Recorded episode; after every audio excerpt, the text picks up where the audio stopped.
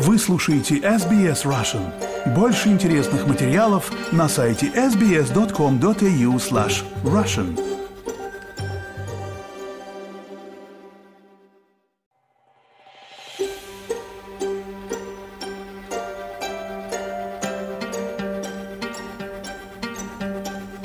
Это украинский апдейт. Здравствуйте. Россия совершила очередной массовый обстрел Украины в субботу, 14 января. Одна из ракет попала в многоэтажный дом в Днепре. Известно о 30 погибших и 75 раненых, сообщает глава Днепропетровской ОВА Валентин Резниченко. Среди раненых 30 человек госпитализированы, 12 в тяжелом состоянии.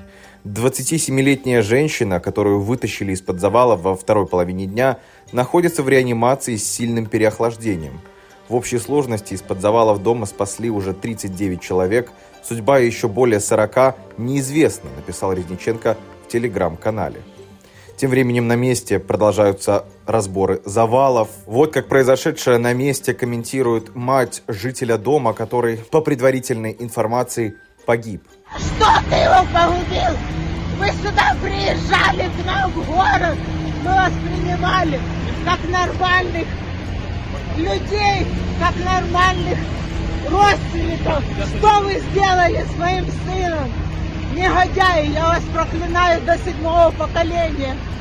Пусть вы, вы собаки всю жизнь прокляты всеми людьми. Мной тоже прокляты.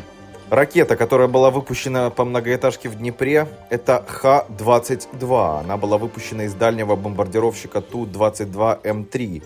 Запуски производились из района Курска и Азовского моря. Было пять пусков этих ракет. Об этом рассказал спикер Воздушных сил Вооруженных сил Украины Юрий Игнат в эфире национального телемарафона в Украине. По его словам, такую же ракету россияне использовали для удара по торговому центру в Кременчуге. Она предназначена для уничтожения авианосных групп в море. Цель удара достигнута. Министерство обороны Российской Федерации прокомментировало так массированный удар по Украине, из-за которого в Днепре ракета попала в жилой дом. Минобороны Российской Федерации в ходе ежедневного брифинга сообщила, что во время массированного удара по Украине 14 января российские войска, цитата, поразили систему военного управления Украины и связанные с ней объекты энергетики. Конец цитаты. При этом в ведомстве ни слова о попадании в жилой дом, где жили мирные люди. Путин признался в том, что испытывает радость от войны в Украине. Все развивается в рамках плана Минобороны и Генштаба. Так президент Российской Федерации ответил на вопрос сотрудника Госканала «Россия» о новостях из Солидара. Надеюсь, что наши бойцы еще не один раз порадуют нас своими результатами, заявил Путин. В то же время западные эксперты и аналитики говорят о том, что продвижение войск России в Солидаре не изменит ход боевых действий на территории Украины. Генеральный секретарь НАТО Йен Столтенберг в интервью немецкой ежедневной газете Handelsblatt заявил, что недавние обязательства по поставкам тяжелой военной техники важны и что он ожидает большего в ближайшем будущем. Столтенберг отметил, что высоко оценил решение канцлера ФРГ Олафа Шольца об оснащении вооруженных сил Украины машинами пехоты «Мардер», на встрече союзников Украины на базе США в Рамштайне 20 января предстоит принять дальнейшие решения. Об этом пишет Handelsblatt.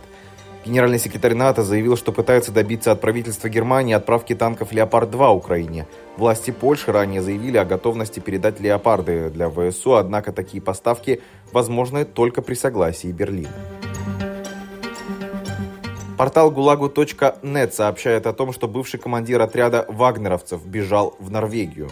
Бывший командир одного из отрядов так называемой группы Вагнера Андрей Медведев покинул поле боя и записал в середине декабря видеообращение к Владимиру Путину, Генпрокуратуре России и ФСБ. 12 января он бежал в Норвегию и запросил там политическое убежище. Об этом передает правозащитный проект «ГУЛАГу нет». Проект опубликовал аудиоинтервью, в котором Медведев рассказывает, что ему пришлось нелегально переходить границу, пересекать линию заграждения с колючей проволокой и что по нему открывали огонь пограничники. Медведев рассказал, что опасается за свою жизнь, поскольку его разыскивают как правоохранительные органы, так и Вагнер. Ранее Медведев утверждал, что был свидетелем внесудебных расправ наемников группы Вагнера, которые убивали своих коллег, которые отказывались выполнять приказы в ходе боевых действий. Он заявил, что готов дать свидетельские показания в международном суде. При этом, например, русской службе BBC не удалось э, подтвердить эти слова Медведеву. И на этом у меня все. Оставайтесь на волнах радио СБС.